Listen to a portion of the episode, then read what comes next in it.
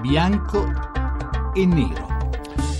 Le diciassette e quarantuno minuti, benvenuti a Bianco e Nero. Tenetemi forte perché parliamo di Sanremo, del Festival della canzone italiana. Ne parliamo ormai all'indomani del gran finale, ma ne parliamo perché undici milioni duecentoventiduemila italiani hanno, vi- hanno visto Sanremo, in particolare l'ultima serata, quella che ha raccolto il maggior numero di spettatori, il cinquantadue virgola cinquantadue per cento di share. Che cosa ci dicono questi numeri?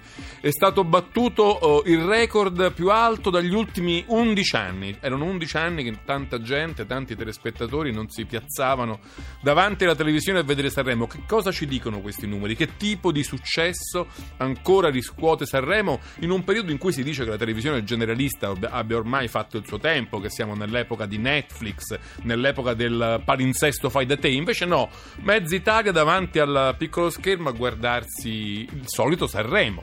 Che cosa l'ha fatto tornare in auge? Forse, forse molti dicono l'interazione con i social, il fatto di poter guardare Sanremo e insieme a amarlo, odiarlo e farlo sapere a tutti attraverso Facebook o Twitter. Il fatto di essere, di entrarci dentro col nostro secondo schermo, col nostro eh, telefonino, iPad o computer, e poter dire la nostra su tutto quello che succede eh, appunto sul palco di Sanremo. Beh, noi cerchiamo di indagare questo fenomeno per capire che cosa vuol dire Sanremo per, per noi italiani, per noi telespettatori eh, all'epoca della sua sessantaseiesima edizione. Non ne parliamo con due ospiti che vi presento subito. Sono Antonella Di Lazzaro, che è il direttore media di Twitter Italia. Buonasera Antonella Di Lazzaro.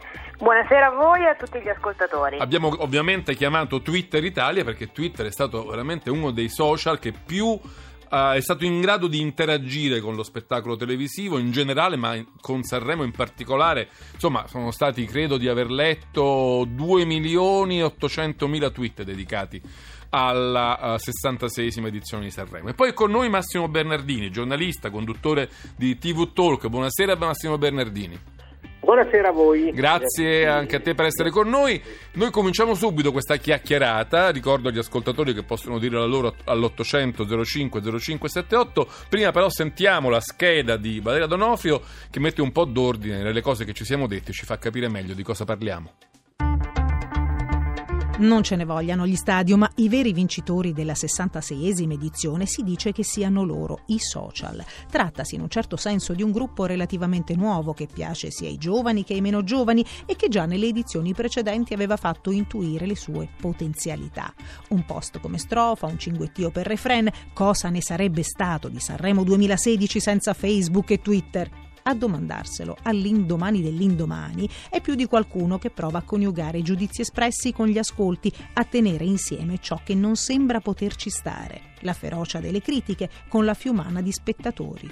undici milioni di media a serata con una costanza del cinquanta per cento di share, dati che si commenterebbero da soli se solo poi non si commentasse davvero, se non venissimo investiti, cioè in tempo reale, da un'altra realtà, da quell'esplosione di digitazioni frenetiche, compulsive, grondanti, ironia, scoramento, critiche, mai. Come quest'anno, durante le cinque serate, smartphone, computer, tablet si sono surriscaldati. Più quarantatré per cento di interazioni rispetto al duemilaquindici, ci dicono le statistiche, ma se si va a guardare il tono dei messaggi non sembra proprio in linea con il gradimento.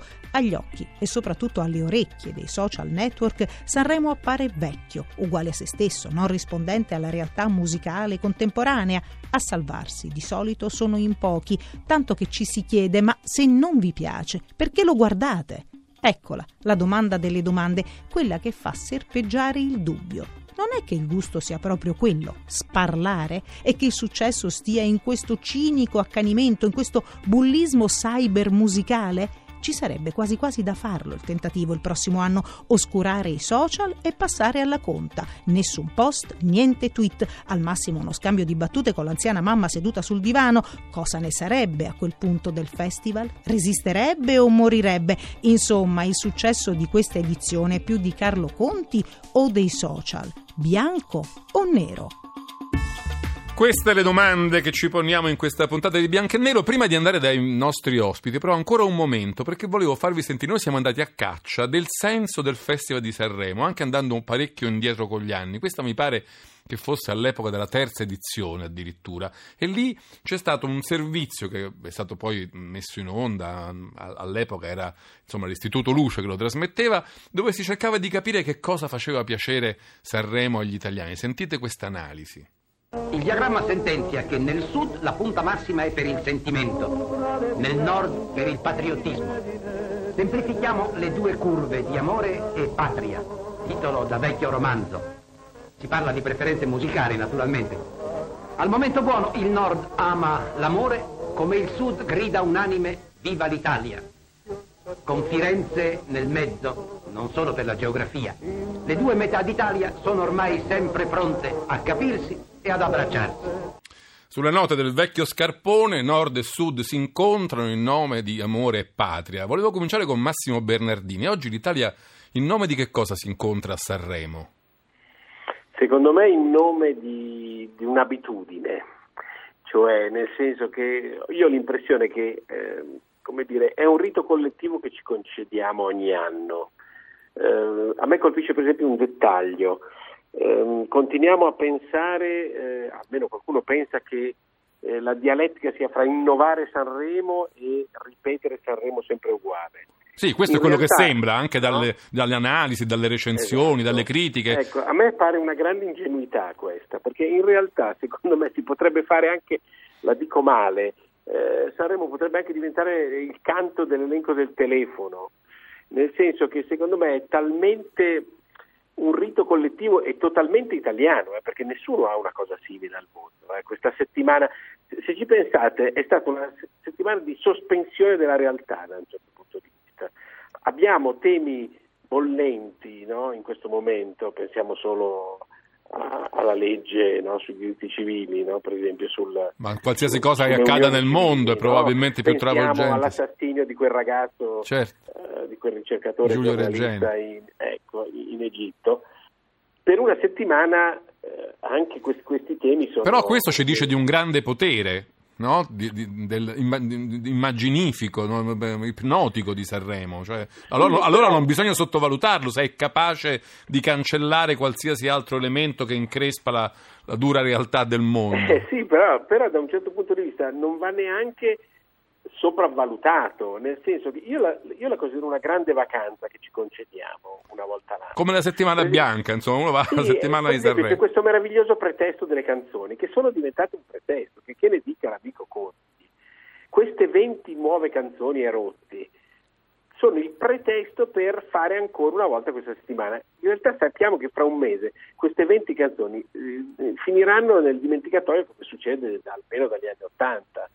Se ne sono salvate dieci, tutto il resto ce ne siamo tutte dimenticate, no? E, e negli ultimi dieci anni questo processo è esploso ancora di più, proprio nessuno di noi sa gli ultimi cinque vincitori di Sanremo di fila, no? Cioè, ma allora è, è vero che c'è un, un traino nel fatto che ci piace non piacercelo, ci piace odiarlo, sì, ecco, per dirla male. Facevo questa riflessione che avete fatto, sacrosanta, sul, sull'aspetto, come dire, sul giudizio negativo che Twitter dà, eh, se lo vede ma non gli piace, ma allora perché te lo vedi?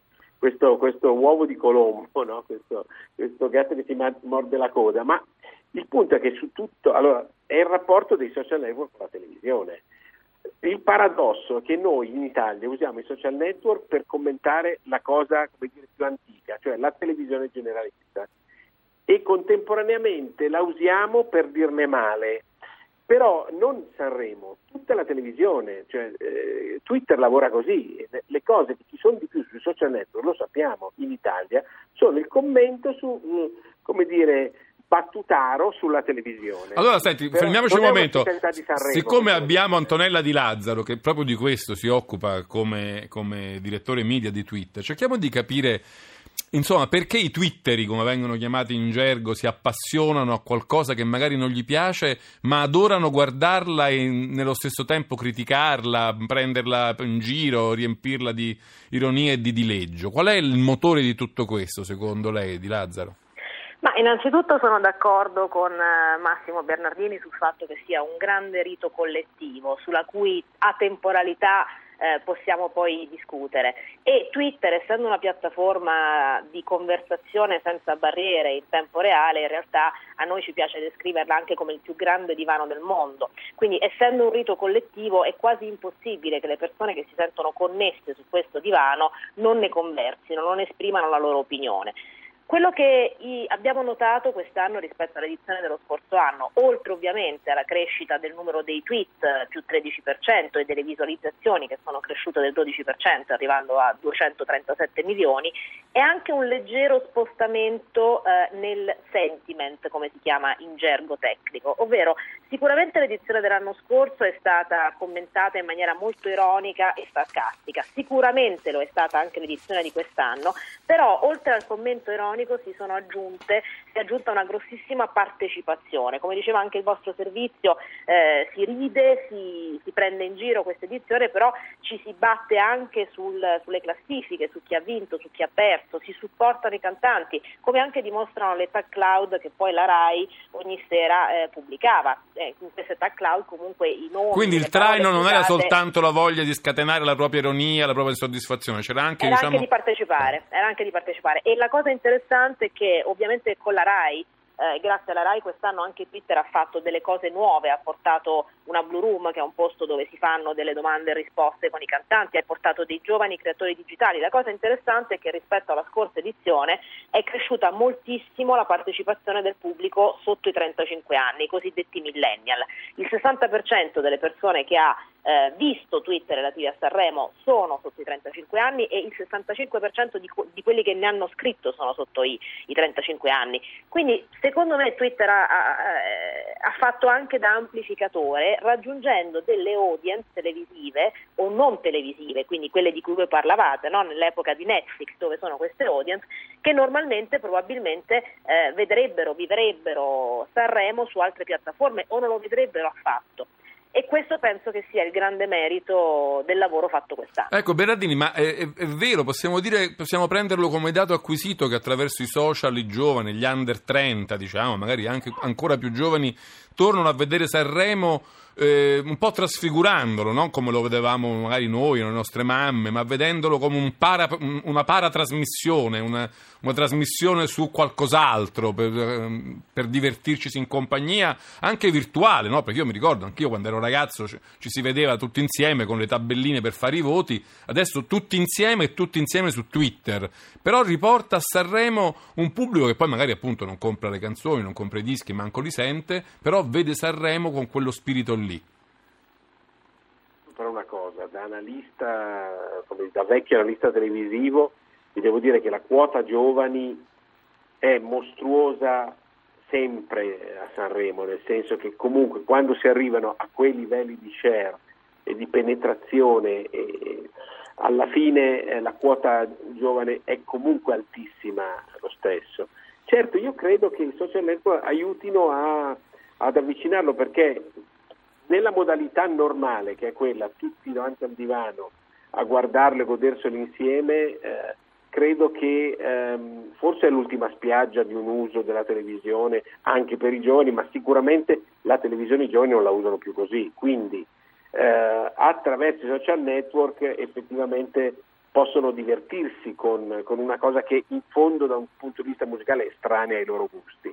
Però volevo aggiungere un piccolo dato esperienziale che, che serve a capire ehm, il peso che ha a seguire Sanremo per un, per un social network. Io per esempio durante le prime tre serate, quelle in cui eh, diciamo che è stato esposto il materiale musicale, ed era la cosa che mi interessava di più, ho Uh, usato il mio blog su uh, Huffington Post, che è stato regolarmente ritwittato. Facevi le pagelle, eh, no? Mi ricordo. Ecco, sul nostro hashtag di, di T V Talk, no? Su Twitter, quindi. Allora, eh, pensate che io nel giro di tre serate ho guadagnato circa mille follower. Però... Questo per dare un'idea nel mio piccolo, insomma io ho adesso centoventimila follower, ma ne ho guadagnati mille, adesso non per fare il vantone, perché si sa che chi lo dice normalmente lo fa per vantarsi, a me non importa quasi nulla di questa specie, ma mi colpisce il fatto che quando tu entri in un agorà collettivo così largo, di fatto eh, è un modo anche di, di stare... Eh, come dire, di allargare la tua piazza, di parlare una piazza più vasta. Certo, questo... Mol, molto interessante, lo commentiamo con Antonella Di Lazzaro subito dopo il G R uno che arriva tra qualche istante, sentite già la sigla, ma noi torniamo poi qui a Bianco e Nero a parlare di Sanremo, del fenomeno del, della connessione tra la vecchia televisione generalista e i modernissimi social e Twitter eh, per ingaggiare gli ascoltatori. Ne parliamo con Massimo Bernardini e Antonella Di Lazzaro subito dopo il G R uno e con voi all'ottocento zero cinque zero cinque settantotto tra poco a Bianco e Nero.